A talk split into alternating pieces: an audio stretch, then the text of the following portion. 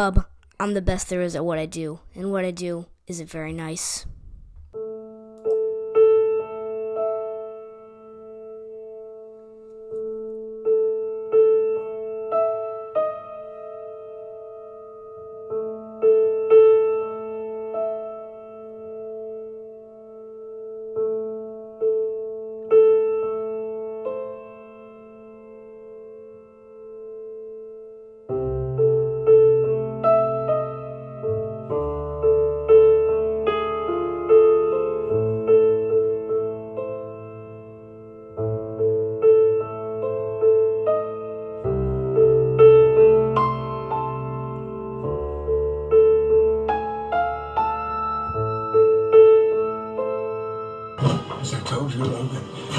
Mutant like you. Very much like you. You read these in your spare time? Oh yeah, Charles, we got ourselves an X-Men fan. You do know they're all bullshit, right? I mean, maybe a quarter of it happened, and not like this. In the real world, people die, and no self-promoting asshole in a fucking leotard can stop it. This is ice cream for bedwetters. Logan. Your nurse has been feeding you some grade 8 bullshit. I don't think Laura needs reminding of life's impermanence. We should help her. No, we have to keep going. Someone will come along. Someone has come along. Hello and welcome to Max and Jason Watch a Movie. I'm Max, and I've got the introduction duties all to myself this week. Last week we started our discussion of Logan, starring Hugh Jackman as Logan, Patrick Stewart as Charles Xavier, and Daphne Keen as Laura / X23. Now, before we get into the discussion itself, I have a little bit of house cleaning I need to do. I got the biological origins of Laura wrong. I thought she was a clone in the comic book of Sabretooth and Logan. That was wrong. It turns out that she's just the biological daughter of Wolverine. He had his genetic material sampled when he was in the Weapon X program, and it was paired with an unwilling surrogate later in a different iteration of the Weapon X program, I think, and that's how they created Laura, X23. Now, with that said, we can begin the discussion of the show. When we left our heroes, they were checking into a casino hotel somewhere in Oklahoma, which is a dark turn of events no matter what story we're looking at, but it just gets worse from there. And without further ado, I give you part 2 of Max and Jason Watch Logan. So they end up going to Las Vegas and staying at some cheap, not cheap necessarily, but like a hotel. It's in a casino, so it's a little cheaper, and it's something that they can easily afford. And one of the things I liked about this is it continues as they're driving. We're getting little news clips about the world. We learn that climate change is really bad, and that there's been some extinctions. We're learning a little bit more about this terrible time that they live in. Anyway, we're learning some stuff here. Logan gets a new car, right? He gets a beat up truck.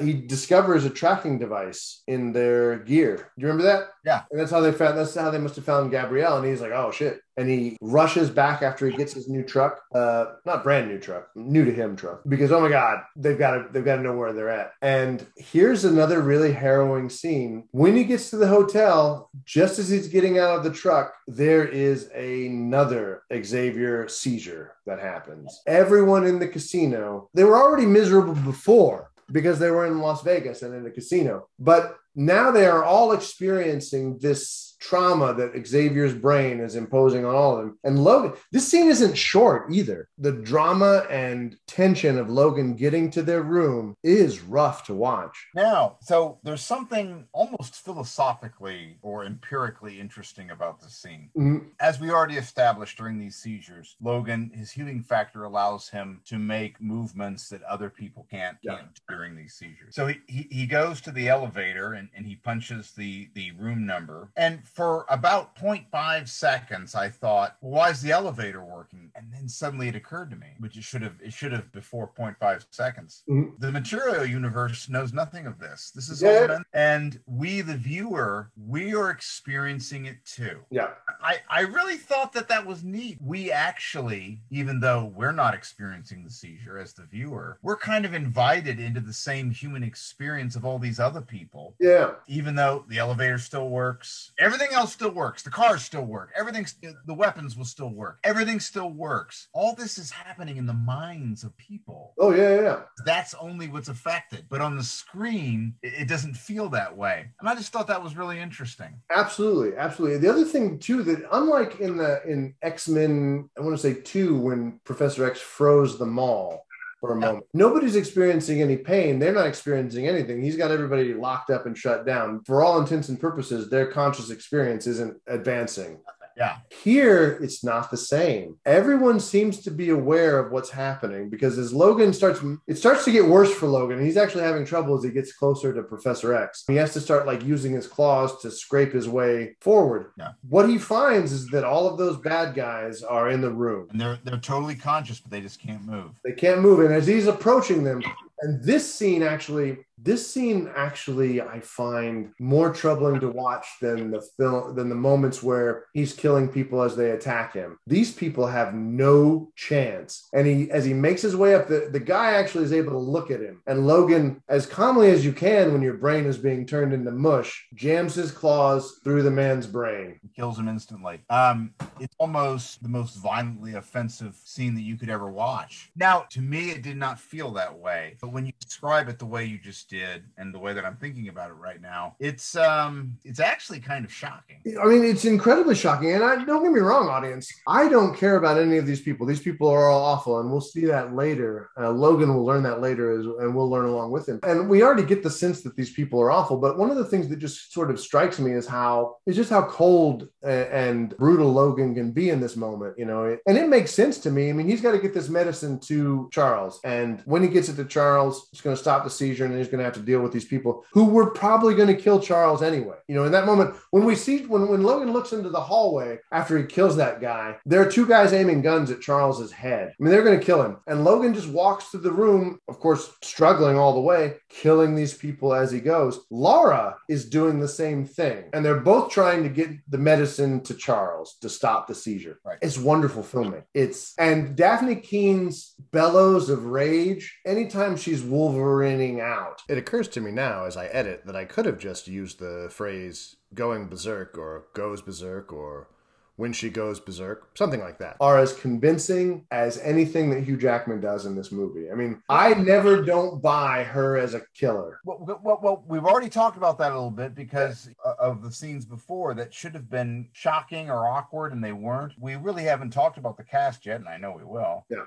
But she's easy to overlook in this. Like, this is not an easy role for a kid. Nails it. Now, as convinced as we were, audience, a little filmmaking trivia note, James Mangold and the film crew weren't always as convinced. They had to film her action sequences in bursts because after a while she would start revealing how much fun she was having by the grin on her face. And I told this to our co-host Anya, our sometimes co-host Anya, and she said might have been even scarier to leave in. But sometimes I guess it would be clear that Daphne Keen was just having too much of a blast, and they had to kind of, okay, this is serious, Daphne, get back to it. Yeah. Yeah. But and that's just I'm sure that Hugh Jackman had that moment occasionally too, but she's amazing in this scene. I think she tosses the medicine to Logan and they do it. But before they give the medicine to Professor X and stop the seizure, they've killed everyone in the room, yeah, you know, or put them on death's door, because when Professor Xavier's seizure stops, they all fall over. And some of them are still like, ugh. And I think Laura or Wolverine kill them, you know, on the way out. And then they rush out and there's devastation in the Las Vegas hotel. You know, people are like laying on the ground. Some people are still having adverse reactions. And so, but as they're driving away, we get our second major hint about what happened to the former X-Men, because we're listening to Nevada NPR, I think, and their newscaster's like, there was a strange event today at a Las Vegas hotel, very reminiscent of an event that took place in Westchester, which left several of the group known as, and Logan turns off the radio. And eagle-eared viewers will know that what that newscaster was about to say was that left several of the X-Men dead, right? Yeah.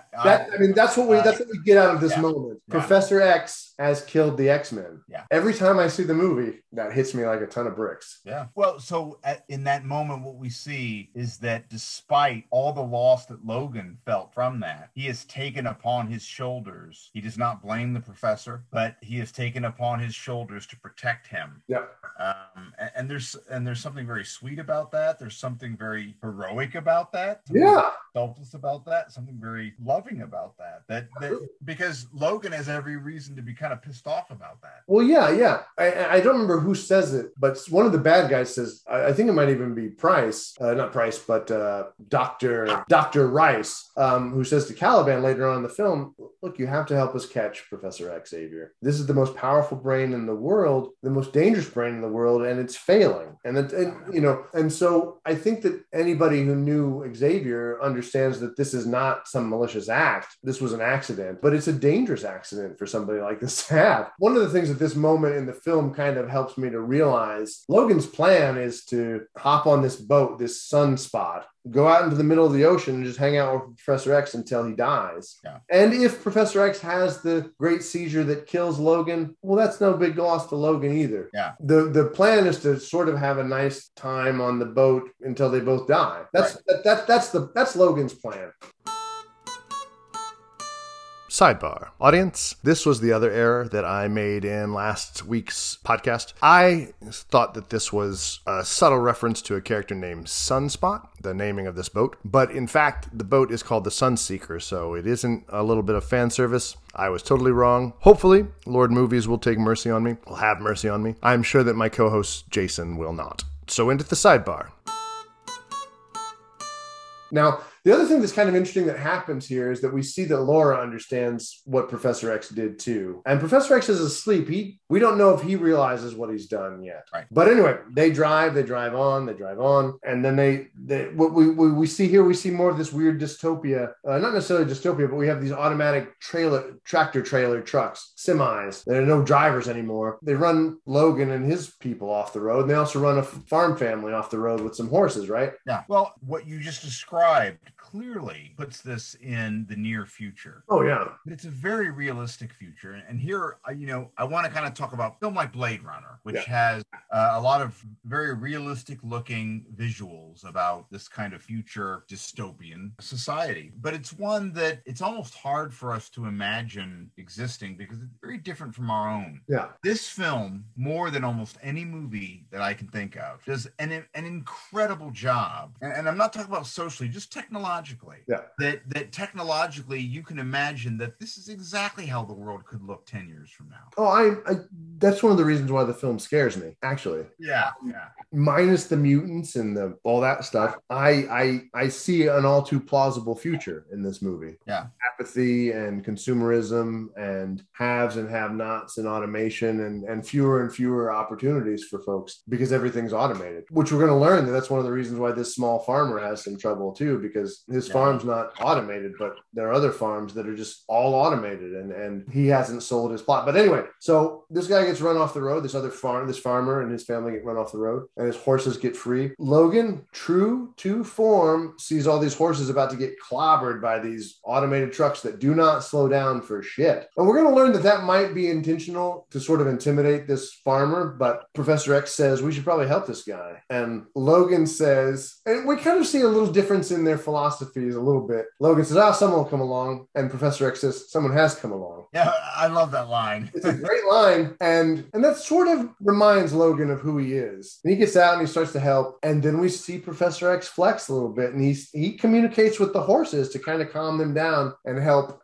Logan out. And this is after he's been given his medicine. So we're learning too that the medicine isn't working like it used to. Right. But there's a little moment too where Logan turns back because the horses are not acting like normal horses. And he's like, his look is like, did you do that? And Professor X kind of gives a shrug like, maybe. Right. And it's a nice moment. It's a nice moment for Laura to see. And they help this nice farm family out and they get their horses corralled. And of course, the farmers make their great unwitting mistake and say, well, gosh, you've done a lot of nice things for us. Why don't you help us out for dinner? Why don't you come over for dinner? We'll make you something. And Logan has the correct instinct. No thanks. And the professor jumps in and he cannot wait to accept their hospitality. Yes. Now, Professor X makes some decent rationalizations for that, and in great Patrick Stewart fashion is like, 2 days on the road, only one meal and hardly any sleep. She's 11, I'm fucking 19. Patrick Stewart is so brilliant in this film. And in fact, let me back up to the general trauma of Las Vegas for a moment. Oh, sorry, in the hotel room while Logan is out doing things, we skipped over this, and I don't think that we can. Professor X and Laura are watching a movie. This movie is very important to James Mangold and his idea of the Wolverine mythology. The movie is Shane. Jason, do you have any production notes on Shane? I don't. Shane is a... I don't have a lot of production notes on Shane either. I read the book after watching this movie, actually. I've never seen the movie, but I did read the book, and it's quite a good book. But it's a Western, and it's about a guy who is very Logan-esque. He doesn't want to get involved in trouble, but he ends up helping some farmers. He ends up helping some people out. Against his better judgment, he gets involved in some trouble, right? And I won't say how that movie ends, because it would maybe give away what happens here if you haven't seen it, audience. Well, anyway, we'll come to that at the end of our podcast. But this scene was sort of ad-libbed by Patrick Stewart. Really? But it's also sort of autobiographical when he talks about, oh, this is one of the first movies I saw when I was a kid. That's his story. What he's saying is true. Patrick Stewart, he says, I saw it at Theater X, and it was actually the theater he saw this movie at when he was a kid. It's one of Professor X's favorite films. Laura likes it a lot too. Okay. And she probably sees a lot of like Wolverine's hidden tendencies there in it too, but it's an important moment. And this film also appears in The Wolverine. I can't remember who's watching it, but it's playing on a TV in a hotel room in James Mangold's The Wolverine, which is the film that precedes this. Well, this is probably James Mangold's favorite film that you're talking about. I wouldn't be surprised if it is. Has a great bad guy. Jack Palance is the enforcer for the bad farmer in Shane. Jack Palance would have made a great Victor Creed, by the way. So that happens. I want to talk about that because I think that it will come up later. And this brings us up to the next great ad-lib scene in the film, which is the dinner scene at the farmhouse. Yeah. I guess they had shot this scene several times, and James Mangold wasn't happy with how it was playing out. And he said, you guys know these characters, just talk. And so the scene we get in the movie is just these actors improvising their roles and talking about whatever they're talking about. And so when the son of this wonderful couple of farmers says, well, I can quit school. I can just help you work on the farm all the time. And Professor X says, well, why would you want to do that, son? You know, Hugh Jackman says, when you watch it, you're talking to the former head of a school here. And all of this was improvised by the actors. And from the very beginning? Oh, no, like I said, from this scene is what we get on screen, I guess, is the improvised version. They had shot it a few times going through the lines, but Mangold wasn't happy with that. So because the scene begins, family says a prayer. Yeah. And of course, you know, Logan's kind of like, whatever. And you'll notice the professor does not share in the prayer, but he's smiling from ear to ear. Yes. You know, this isn't my thing. Oh, but this is great. I love what we're doing. I'm united in what you're doing. I'm glad to be here. And so, which is very much in character for the professor in terms of how he's chosen to view these people, because it's almost like the professor is preparing for this experience that he wants very badly. Yeah. You know, he's been in the water tower for all these years. Now they've been on the run.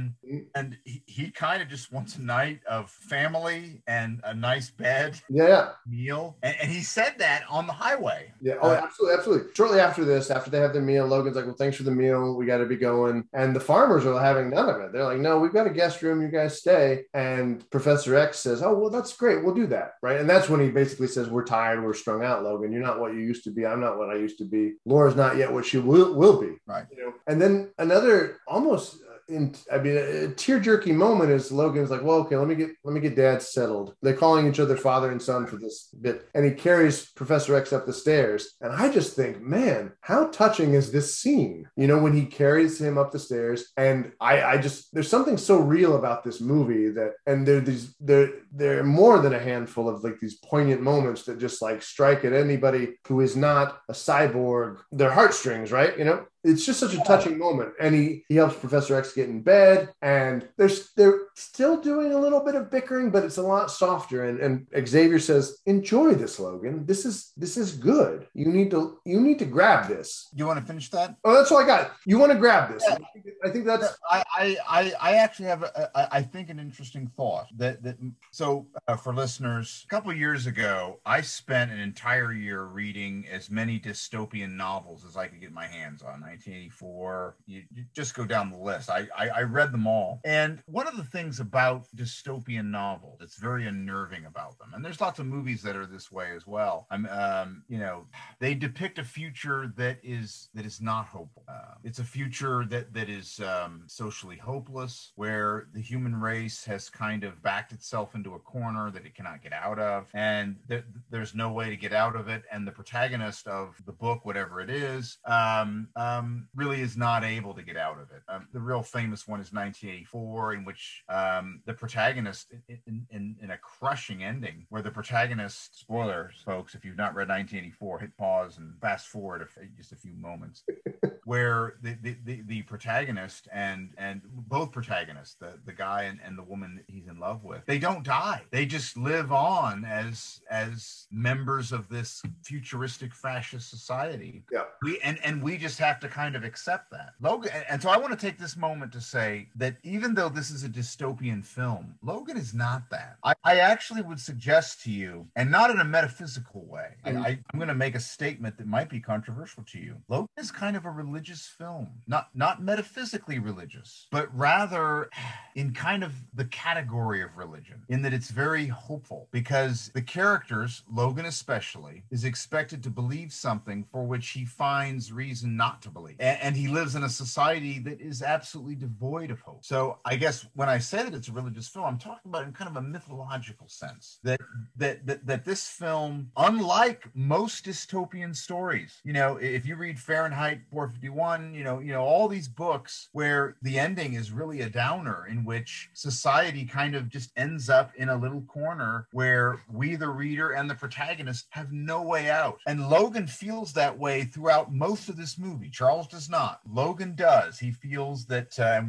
we'll get to this in a second, that the kind of bare minimum hope that has been given, the mission that has been given to them of this place where they're going, where, if there's any mutants left, that they can be safe. Yeah. And finds evidence that it's basically all bullshit. Let me address what you've just said. That is, I think, absolutely right. The X-Men story is often a story that juggles prejudice and malice, societal malice, right, with the hopeful impulse of progress, right? Yes. And this film, while it's dark, it also does embrace that we don't have to accept this dystopian world we live in. Where we're at with Logan, when we meet him, he's at acceptance. This is the way it is. Yes. Charles Xavier is never that person. Right. He is Gandalf. He is Aragorn. Ever do men wait for the dawn? Ever do we look for hope in the dawn, or something like that? I can't remember the exact line, but they don't give up. They think that, there is Martin Luther King, we're going to keep striving until we make the improvements that are necessary. And Logan, when we see him, he's resigned himself, as is Caliban. But Professor X is a gem in the fact that he doesn't. And just before you finish your thought, I want to go back to the prayer scene at the table. To me, the professor, I think the way Patrick Stewart plays that is very important, because they say the prayer. It's a prayer that everybody knows, but he doesn't say it, but he smiles. And it's almost what I felt he was saying was, I love that you have that hope. That's not my hope. Yeah. I get what you're doing, and I think it's great. Logan's not there, but the professor is. Yes. I think that's absolutely right. The Professor X doesn't shy from connection, from human. Well, and hope. Yeah, hope. Exactly. Hope when there's no reason, because his friend Eric Magneto could not share that hope. But the professor and he questioned, why do you do this? Why do you have this hope? But the professor has always been a person of hope. So when he sees these simple farmers having this hope, hope. That's not his hope. But when he sees it, he recognizes what they're doing. He likes them. He's able to share that moment, even though that's kind of not his hope. But it is part of the human project, which of which Xavier fully approves. Now it's in these scenes somewhere where Logan discovers Laura's comic books. Yep. And he discovers that Eden, which is the place where she wants to take him, he doesn't discover this right away when he discovers her comic books. But I think he actually discovers this when he's buying the truck. Actually, so this is back up a little bit, audience. At the hotel room in Vegas, he discovers the comic books. And while he's buying the truck, he takes them and reads them. But this is sort of what underscores my point about, like, all the stories we've heard of the X-Men are sometimes close approximations of what has happened, sometimes very fantastical versions of what happened. And he's like, he says to Laura, he's like, you know, that's all bullshit, right, kid? Half of it didn't happen, and what did was nothing like what they say it was. And Xavier actually gets offended that Logan would tell her these things. But it's in that reading of those comic books, he finds the latitude and longitude that are on the envelope that Gabriella gave him. And he's like, holy fucking shit, do these people think that this exists? Now we do learn, because he explains this to Charles before the farmhouse, he says, look, Charles, there's no place in Dakota. This is all bullshit. This happened once. Something like this happened. So we're getting some hints of their history. It's really brilliant filmmaking. And he's like, but it's bullshit, it didn't happen. And he's like, well, we're going there because Laura believes it's there. Now I have to wonder if that's the right choice. But what we might find later on is that by believing it, these people made it so. Yeah, no, right? But that's what I'm saying about, it's a religious film in the sense of religion as a category of belief and a metaphysical. And the use of the word Eden, I think, is also very important because within the Bible story, Eden is not heaven. You know, it's and I'm using air quotes, the place where humans belong. Well, here we're talking about mutants, but I'm talking about conscious. I'm talking about conscious faith or desire, however you want to see it. That it's the place that is devoid of all the conflict that we're facing. Yeah. Now, most dystopian novels they don't have an Eden. Yeah, they don't have that. This film has that, and you're quite right. That's very in keeping with Charles Xavier and his belief that there's some kind of harmonious existence can occur, and he's going and you the connection to Martin Luther King Jr. is very apt. And if we just keep going, if we just keep doing what we're doing, eventually that will fall into place. So what you're saying, I think, is that Laura has this belief, and even though she can't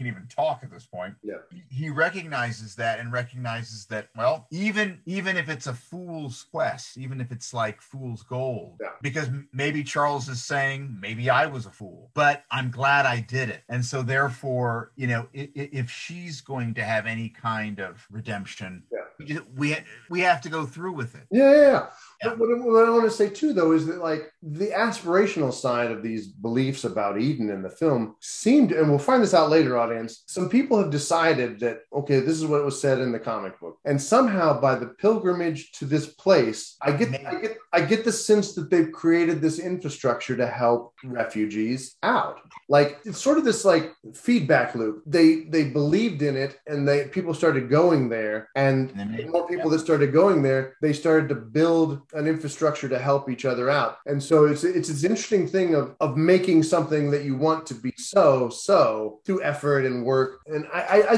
just thought that was kind of neat. And so I think I'm totally on board with this idea of the kind of religious experience. Well, let me change my terminology. I said religion is a category. Maybe faith is a category, not as a metaphysical. I think that's fair. I think people who are listening to us will understand sort of what we're trying to say here. Logan isn't there yet. You know, he doesn't believe that it's not until late in the film that he realizes that there might be something to it, you know. But back to the farmhouse, audience. We're jumping ahead, After dinner and before Charles gets taken up to bed, they're having some issues with the power. And this is where we learn that the farmer is sort of being stiff-armed by a bigger farming concern. They want his land. They want him to move out. They want him to leave. And so we learn that maybe the programming of the automatic semis is part of that. And then they also fuck with his water supply a bit. And so he the farmer's got to go and deal with some stuff. I don't know if it's Professor X or if it's just Logan who volunteers to go help out. Do you need some help? Well, okay, I'll help you out. And Logan goes and helps the farmer get the water pump back on. Now they have to cross some fences. There's people that seem to have illegally fenced off the water pump or whatever. They have some trouble at the water pump. The other farmers come and they try and intimidate the farmer. Will Munson is his name. And I wonder if that's not a comic book character that I don't know about. Munson tries to tell him to back off. You know, I've got a right to this water. And these guys, these assholes, run into a great problem that is always wonderful to see in film when bad guys run up against a worse guy. And they try and intimidate Wolverine, and it goes about as well as you would expect. Yeah. And it even frightens Munson a bit. He doesn't see it coming. Logan escalates the fight very quickly. I think he punches the guy, breaks his rifle, and tells him to move on down the line. I find it, and actually it's one of the brilliant things about this movie, the loyalty that is built between the two camps. Oh yeah. Is very touching. You know, this family, they're very welcoming. They're very respectful of these new friends that they have. So Max and I, before this podcast, were talking about Greek mythology, and you know they show a great deal of hospitality. Oh yeah, yeah. Zeus was happy with their fulfillment of Xenia, the guest duty to a guest. Now, World Enough in Time, these two camps, as you called them, would have become thoroughly entwined in friendship. Yeah, yeah. In a different world. As Logan and Will Munson are headed back, Professor X is, we don't get this right away, but Logan, it looks like Logan's returned to the farmhouse. And Professor X says to Logan, it's one of the best days I've had in my life, but I don't deserve it, do I, Logan? I remember what happened. And this is where Professor X remembers he killed the X-Men, yeah. Right? Logan is approaching him, and Patrick Stewart is amazing in this moment, because this is an old man who's seen through the fog of his old age, right? And he's seeing something that he doesn't want to really remember. And who knows, maybe some of the medicine that they were giving him, they haven't been able to give him, and it was repressing some of that, you know, and maybe keeping some of the fog. One of the things I noticed on this viewing is how uneasy Laura is at this. She's changing her position in a way that looks like an animal about to move. I'm either going to run or I'm going to fight. That's her new body language as Logan is entering the room. And I'm foreshadowing a bit here, audience. But as Logan is approaching, Professor X, after saying some things, seems to notice that something's up. And Logan, we think, puts his fist on Xavier's chest and pops his claws. And this is a very shocking moment in the film. And audience, I hope you've seen this. Maybe I'll put a spoiler alert before the film. But the moment he does that, and this is also another heart-wrenching thing, Laura explodes. And another really violent moment where Laura is roaring and attacking this doppelganger. It's not Logan. We see the light now is on him. We see his head is shaved. This isn't who we thought it was. It's somebody different. It's something different. There's a lot of Logan in it. We get that, right? And it's probably just killed Professor X. And what I find really, let me back up. In a lesser film, I think it was called Kick-Ass, there's a moment where the bad guy is fighting a girl Laura's age, right? And it's an incredibly violent fight, but it's almost played for laughs. It's not serious, and it's this violence heaped on a kid that, you know, is it right to show it so, you know, casually for laughs or whatever? Is this supposed to be funny? It doesn't play as funny because it's so violent. One of the things I really appreciate this film for is that even though it's using this little kid and it does some violent things to her and she does some violent things in return, the film takes all of this action very seriously. There are real stakes, and none of this is played for laughs, or it's not a gag. It's all, I don't know. I just appreciate the visceral realness of this moment and of all the moments with Laura. But prior to this, all this happening, Laura had become friends with the boy in the house, and he comes running in to try and figure out what's going on. And he finds Laura kicked across the room. And what we find out in this moment is that the Logan clone looks at the boy, and that cuts to the truck. And we see that this is another clone that this bad company that wants Laura back has made. And we see the eyes of the clone. We see from the clone's point of view, rush up to the boy, and we know that he's killed right away. We hear the snick, we hear the claws go in, we know the kid's dead. The mom runs up the steps with the shotgun. She shoots at Logan, and that's when the Logan clone, X24 is what we're calling it. That's when Logan and Munson know that something's up. And we don't see what happens to the mom. We know nothing good has happened to the mom. And Logan rushes in. He's I think he tells Munson to stay out, or Munson goes and runs and gets his own shotgun. Yeah. But here's another moment where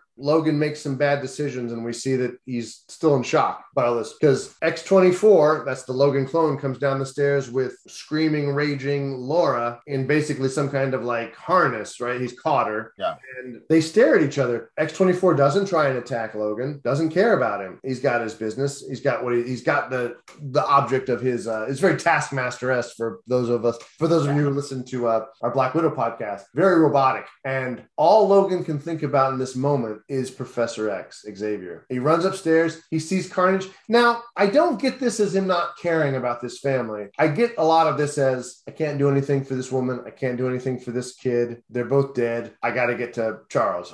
Just hoping Charles is okay. Well, that's been his goal for so long. Yeah.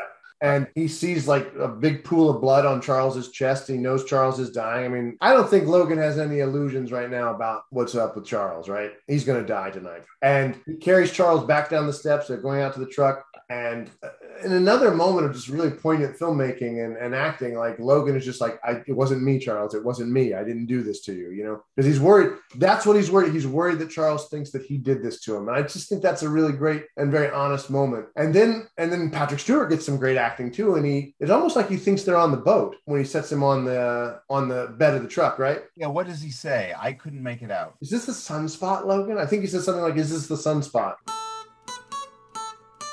And, of course, we know that's not what Professor X said. He said Sunseeker. Sorry again, audience.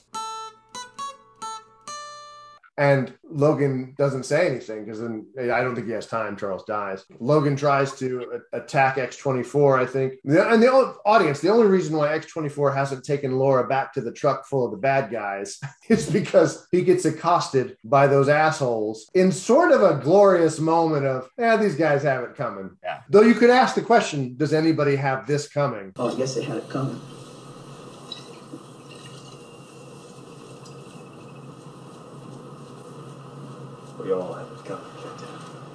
The farmer who Logan punched comes up to X24 and says, hey, look, no hard feelings about earlier. Everybody's got to make a living. We'll pay you 3 or 4 times what the other guy is paying you, what Munson's paying you. X24 considers this offer and then comes back with a counter offer of decapitation. And he decapitates the guy.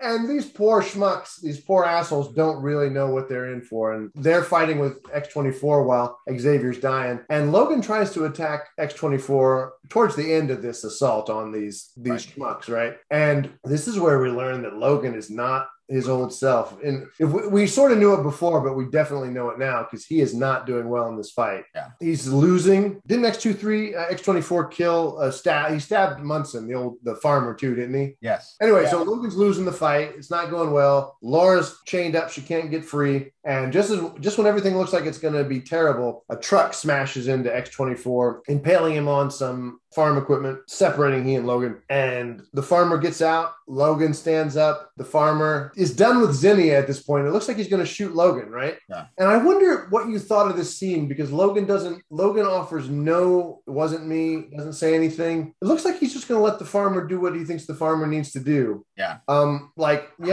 Go ahead and shoot me. It's fine. You know, like you've earned, you're right. I brought this on you. That's what I get. That's what I sort of think Logan is saying here. I brought this on you. Shoot me. It's fine. And the reason because one of the reasons why this is such a hard sequence to watch is because the film spends so much time helping us care about this family, just as Logan and Charles do. Yeah. We do not like seeing them dispense with rather quickly. When I saw this in the theater, I was horrified. I didn't see it coming.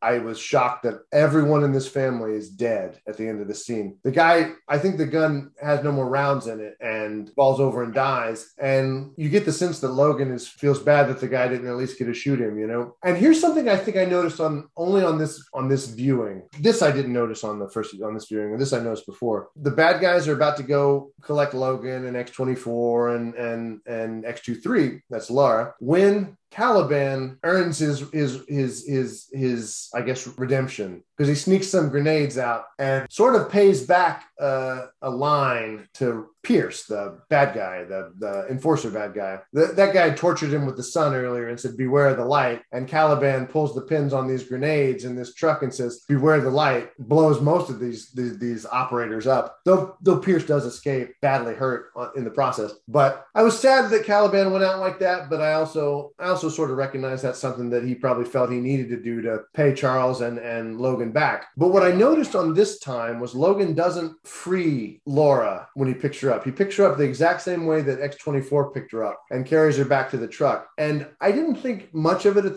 the time, but as I was watching it on this viewing, which is probably my fifth or sixth time watching the movie, I think Logan didn't uncouple her and free her because he knew how she was going to react when she looked in the back of the truck bed. That makes sense. When she saw that, she freaked out. Like if she'd seen that and been free, they wouldn't have been able to leave, right? Because she would have attacked those people. And all Logan wants to do at that point is get away. That seems to be his motivating factor. Let's get away. Let's try and get away. Let's try and get out of this fight. And when she sees that, she loses her mind, basically, right? And wants to go kill all those people. And so it's not until they've driven quite a ways away that he cuts her free. But I thought that was probably a deliberate moment. And what I liked about that scene was that it underscored her connection to Professor X. Yeah. So in the next scene, Logan has to seek out medical attention, which is he's never had to do before. And you noticed this. I don't think I noticed this the first time I saw it. What I noticed and what drew my attention was how terrible he looked without his shirt on in this moment, because he is ripped to pieces and he's healing very slowly, right? Yes. But what you noticed was the doctor's reaction to him when we first saw it. Yeah. And how much the doctor wanted to help him. I don't know if you can hearken back to that viewing and how you noticed both the doctor's reaction and then Logan's reaction at the end of what the doctor says was what you really highlighted to me. Yeah, just very touching because the doc, he knows who Logan is. Yeah. Like he diagnoses very quickly that there's something wrong with him. He's a mutant. Things are not working properly and he wants to help him. And Logan has this really, which is actually very much in keeping with Logan's character throughout the movie, in which he says, you know, Doc, you seem like a nice guy. Yeah. Yeah, you know, like he's very appreciative that the doctor wants to help him, but he very much understands, which is what he just went through. Oh yeah, that people that help Logan don't live very long. Yeah, absolutely. But something else that I noticed too, and I sort of think that this segment sort of also harkens back to Xavier's general hopefulness. This guy knows who Logan is. He knows he was. I think he knows that he was the Wolverine. I think he knows he was an X-Man. This guy is like, and he. It's almost like this kind of underground railroad or somebody in Nazi Germany, you know, willing to help out somebody who's... Yeah.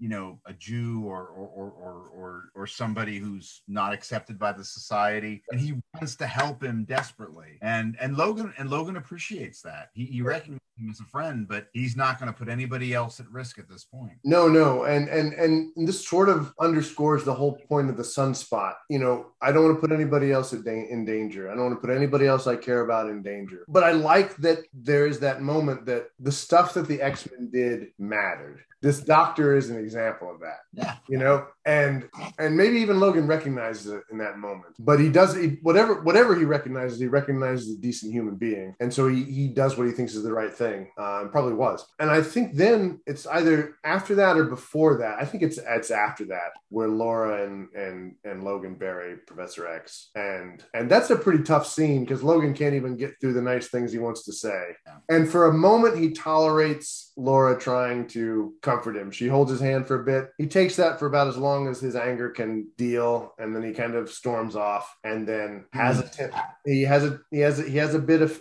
of temper, smashes on the truck that they're driving, the new truck that they're driving, and then passes out, right? He falls out. He falls down on the street. Yeah, I mean, actually, I think we just kind of inverted it because actually then he ends up at the doctor. That's right. That's right. Sorry. And then they, but then Logan continues taking her to Dakota for a while, and then he passes out again. And this scene actually reminded me a lot of Honky Tonk Man. You know, where Clint Eastwood's character is, I think is he dying or he's having trouble and the kid has to take the wheel. Yeah, yeah. Right? Laura's speaking to Logan now with her voice. Right? Yeah. And they switch seats, and by this point Logan can't really say no to it, right? And she drives them the rest of the way to, not to Eden yet, but to the place, the staging point to Eden. And right. There's another touching scene where Logan is just kind of using Laura's lap as a pillow, you know, and they have a moment, a very definite father-daughter moment. When he wakes up, she's gone, and he starts to kind of follow her. And lo and behold, there are a bunch of kids waiting for word on their asylum status, right? But he doesn't find that out right away because he passes out again. The kids basically have to haul him up the cliff because Logan's on his last legs here. Yeah. It's only just lucky for him that they have some medicine that can sort of help boost his right. C-factor. Now, up to this point, guys, audience, we haven't touched on this. Logan's watched the video that Gabrielle left for him to find. And in it, he saw what this medicine can do, which it really heightens the power of the kids and can make them quite unstable, but also just super powerful. But he also saw all the awful things that this group, Transgen, I think is what it's called, were doing to the kids to build these mutant amalgams of different mutant powers. So he's sort of hip to what they're running from. And there's a bunch of kids from this program, and they're all going to meet here. And as he's sort of coming to and recovering a little bit, he finds out that, yeah, there is a place they can go to in Canada. They just got to get across the border. They've been granted asylum. And Logan, again, is pretty smart. He's like, you guys got to go now. Right, because you guys can't wait. And they're like, well, there might be some more people coming. They want to wait because there's some people that haven't shown up. And Logan is all pragmatism. No, those people aren't coming, and if they are, they're too late. You guys need to leave. We are all in trouble. You guys are in trouble. Logan doesn't really care about himself really at this moment. You guys just have to go. And they say, no, we're going to stay. And Logan sees these kids and kind of sees his Laura's friends, and this is him kind of coming to grips with all this. He and Laura have one of my favorite conversations in the film, in a film full of conversations that I love. Laura comes upon Logan, and one of the things that's happened through all these films is Logan always is being awoken by these nightmares that he has, right? Yeah, yeah. And what I like about this coming scene is that it's very ambiguous about what Logan might mean sometimes and what he says. He wakes up and she's like, what's going on? Are you okay? And he's like, oh, I have nightmares. And she's like, I do too. She says people hurt me, and that's why I have nightmares. And he says, well, mine are a little different. I hurt people, and that's what my nightmares are about. And she says, I hurt people too. And Logan says, and you're going to have to learn how to live with that. And she's like, well, they were bad people. And he says, all the same. And he doesn't say anything else after that. And I like that because it's what does Logan mean when he's saying that? Is it all the same? You got to learn to live with it, or they're all the same. You're killing people. It's all the same. And that ambiguity is kind of nice. That's not something Logan would have said when he was just a little older than her. That's a lifetime of his. That's his lifetime speaking, whatever he means. And it's kind of nice. And that's when she pulls out the bullet, which we saw earlier in the movie. And he's not as self-conscious about it now. It's this adamantium bullet. And he's like, she said, what's this for? And he's like, well, and he's about to lie to her. And then he's just like, well, I was thinking about killing myself with it. And I thought, what a strange, honest conversation these two are having. But he's at the end of the road. Yeah. And he says, you know, it's the only thing that can kill us. And he's like, hell, it's probably killing me anyway. Right now, adamantium is probably what's killing me anyway. And she doesn't want him to do that. By the way, do you have a thought about what exactly is killing him? I think that the movie implies that it's adamantium is poisoning him. It's caught up with him.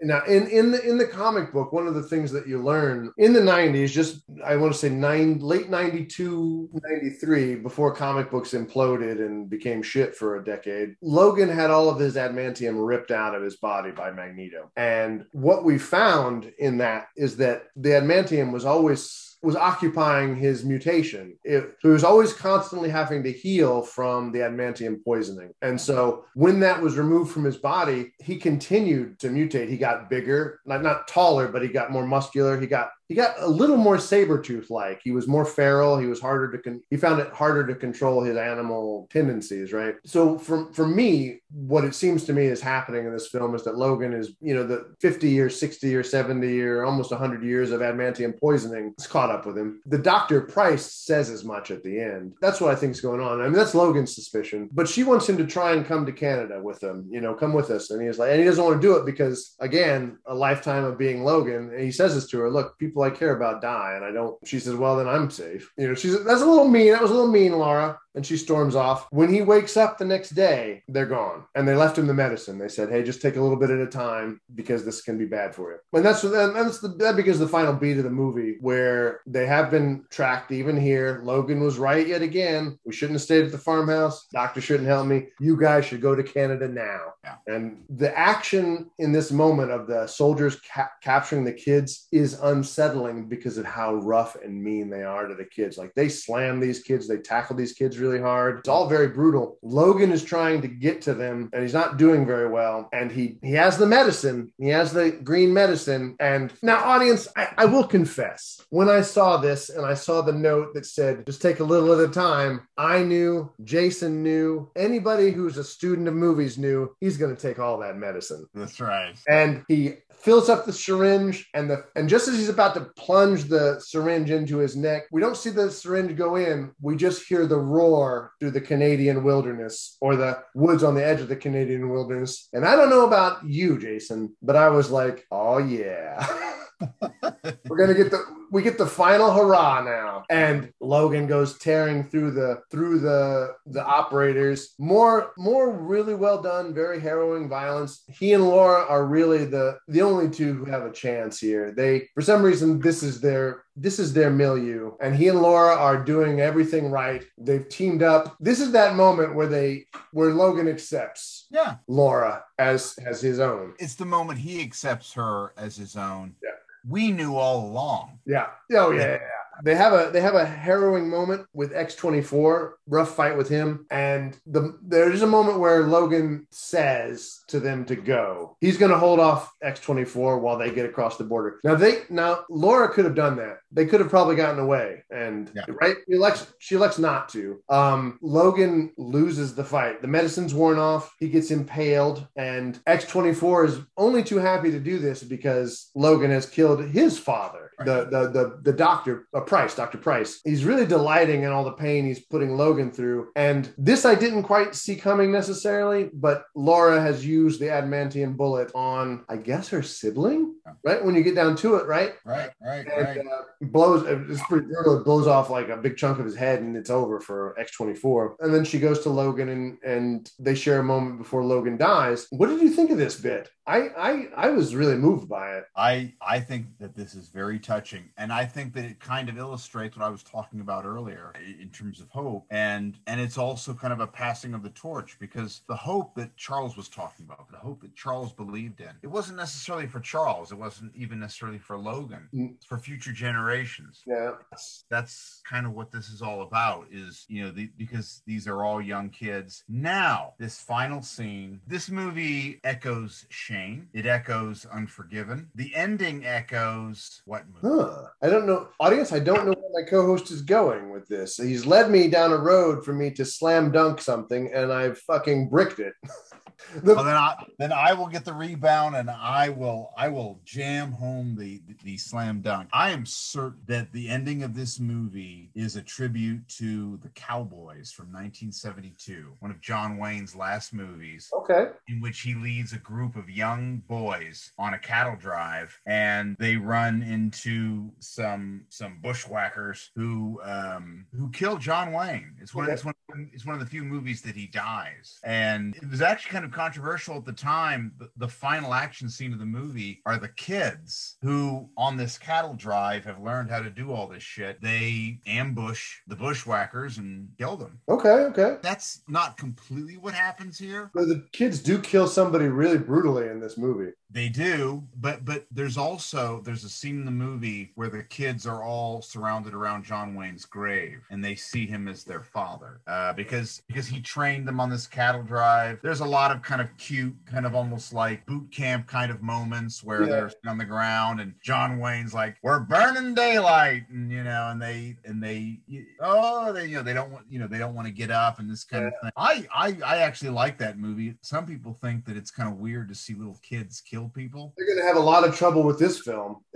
Right. But I would bet money, because when I watched this final scene, I thought about The Cowboys, which I've only seen once or twice. Yeah. But I've never forgotten the ending, you know, kind of the final sequence. I think that the ending channels The Cowboys quite a bit. You're probably right. Mangold certainly seems to like Westerns. Shane seems to be his Western of choice. Now, I want to highlight something else here in the end of the film. Logan is holding Laura's hand and he says to Charles, no, not to Charles. Charles said to him earlier at the farmhouse, this is family. You need to embrace this, Logan. And as Logan is dying, he's like, that's what Charles meant. And so, audience, in The Wolverine, there was a prophecy by Logan's buddy named Yuki. She said to him, I see you are going to die holding your heart in your hands. In The Wolverine, he does die holding his heart in his hands. But as he has to extract this crazy weird parasite that's damaging his healing factor in the movie, and he ends up pulling it off of his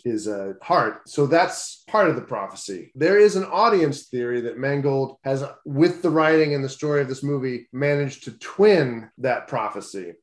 You know, because of course he's holding Laura's hand, and that's The Next Generation. That's his heart. Anyway, I leave it to you, audience, is to see if Yuki told a twin prophecy, a sort of prophetic fast one on Logan there at the end. As we're kind of closing this review out, this is a strange film, I think, in terms of this franchise, and especially in terms of the Wolverine franchise, which started out, if we're being honest, not great. The first film is not a great comic book film. It's pretty mediocre. It has its moments. It has its moments. Yeah. The Wolverine is a good comic book movie. Is it totally great? Solid.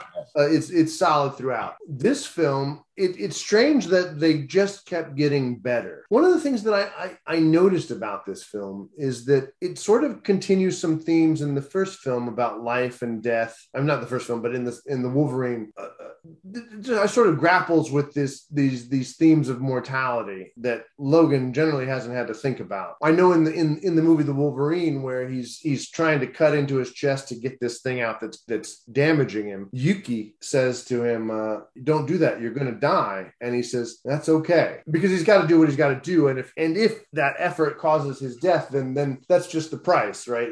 You don't live forever or whatever, you know. He's sort of okay with it, and by this point in his life, he's not even that, he won't even be that sad to die, right? Because Logan has been around since the early 1800s, you know. This film grapples with all those issues a lot more seriously, I think. But anyway, I just wanted to bring up that little trivia and some of those observations about how strange this series is in that way. Any closing thoughts here? Well, I mean, it's kind of a sub-series, and I liked your comparisons, although James Mangold directed only this one and the previous one. Yeah. He had nothing to do with X-Men Origins Wolverine. No. That was a tip or something that they hired. Hey, can you bang out a Wolverine script for us? Well, sure. So what happened at that time was they didn't think they were going to make any of their X-Men movies, and so they thought they were going to make a series of origin films. And then they made that film, and then they were going to make a Magneto origin movie, and that kind of part, and became First Class. And then they kind of abandoned all of that. So I think X-Men Origins Wolverine should be understood as kind of like an attempt for the series to go in a certain direction that was then kind of aborted. And so that film should be watched in that way. It's kind of terrible. It's a step back from X-Men 1 and X-Men 2 in that it almost seems like a cash grab in some ways. It's not, and I don't mean to be mean to anybody who made it. I'm saddened that it didn't do well enough for them to bring back Liv Schreiber, though I know in an early iteration of the script, and I don't know if they shot scenes for this, but Liv Schreiber was going to return as Sabretooth in this. He wanted to.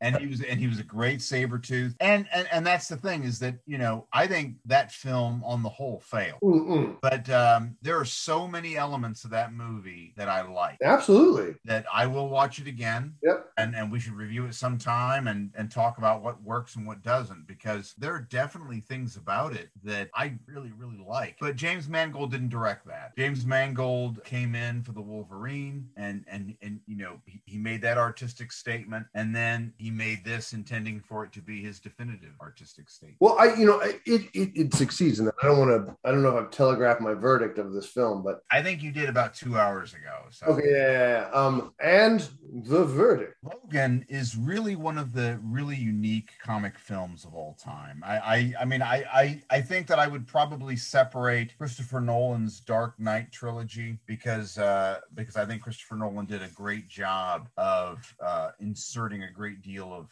artistic integrity into the comic book film. And although I would like to say that most comic book films have a great deal of artistic integrity, not all of them necessarily have this kind of this gravity of serious drama, you know, very, very serious themes, and incredibly powerful violence. This movie has all of that. I seem to recall that Max, when he first saw this movie, saying that he suspected it might be his favorite comic film. And I don't know what his opinion is now. He's going to tell you in a second. But anybody that would say that this is their favorite comic film, I would say that I understand that. I wouldn't say that I agree, but that might be just taste or preference. This movie does everything right. It gives us, and one of the things that we did not mention was the really impressive film score. You know, the music of this film by Marco Beltrami, who does a great job of updating Ennio Morricone's music to kind of, it's very much a Western score, but it's not dated at all. It's the kind of score that Ennio Morricone would do today if he actually tried to update his sound. It works very well with the film. The cast is uniformly perfect. I actually think that Patrick Stewart at bare minimum, and maybe even Hugh Jackman, were worthy of awards for their performances. This movie is well written, it's well scored, it's well edited. The action scenes are great, the suspense is great. I think that thematically the film has a great deal of depth. This movie is a masterpiece, and I would recommend it to anybody. If you're a fan of comic book films, action films, or film in general, see Logan 2017. It's hard to add to Jason's verdict here, but I'll say a few things. One of the ways I judge how great a movie is in my own mind is by a few questions that I ask, or things that I might wish. When I walked out of Logan, I was sad Roger Ebert wasn't around to see it, because I thought it was so good that it was something that he would have had something incredibly insightful and interesting to say. And I was sad that he wasn't around to see it. What's the other thing I was going to say? Folks, there's been a lot of whiskey tonight, so bear with me a little bit as I find my way through my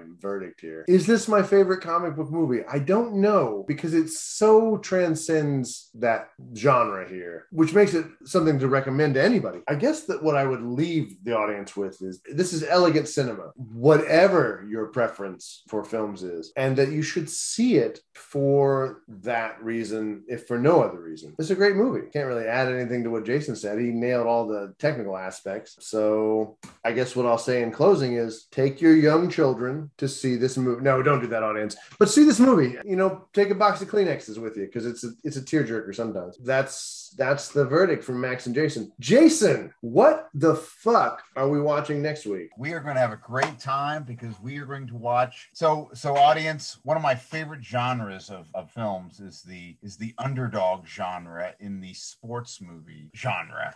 I guess it's kind of a subgenre. And we're going to kick off our long love affair with this genre by watching The Bad News Bears from 1975. Starring Walter Matthau, right? Absolutely. And Tatum O'Neal. Tatum O'Neal. Huh. All right, audience. So you have that to look forward to next week. Share us on social media. Share us with your friends, your coworkers, your priest, your confessor when you're in confession. Whatever it is, whatever you're confessing for, add, hey, listen to Max and Jason Watch a Movie. Share us on Instagram, Facebook, Twitter. Email us at lordmovies39@gmail.com. And we'll see you next week with The Bad News Bears. Bye-bye. See ya. The kind of snapshot of human misery that you see at a casino hotel is something that I never wish to experience again. Bob, I'm the best there is at what I do. And what I do isn't very nice. Snicked! And then I said to him, I said, Bob, I'm the best there is at what I do, but what I do isn't very nice. Trying to run a podcast and my co-host has run off here. What's going on?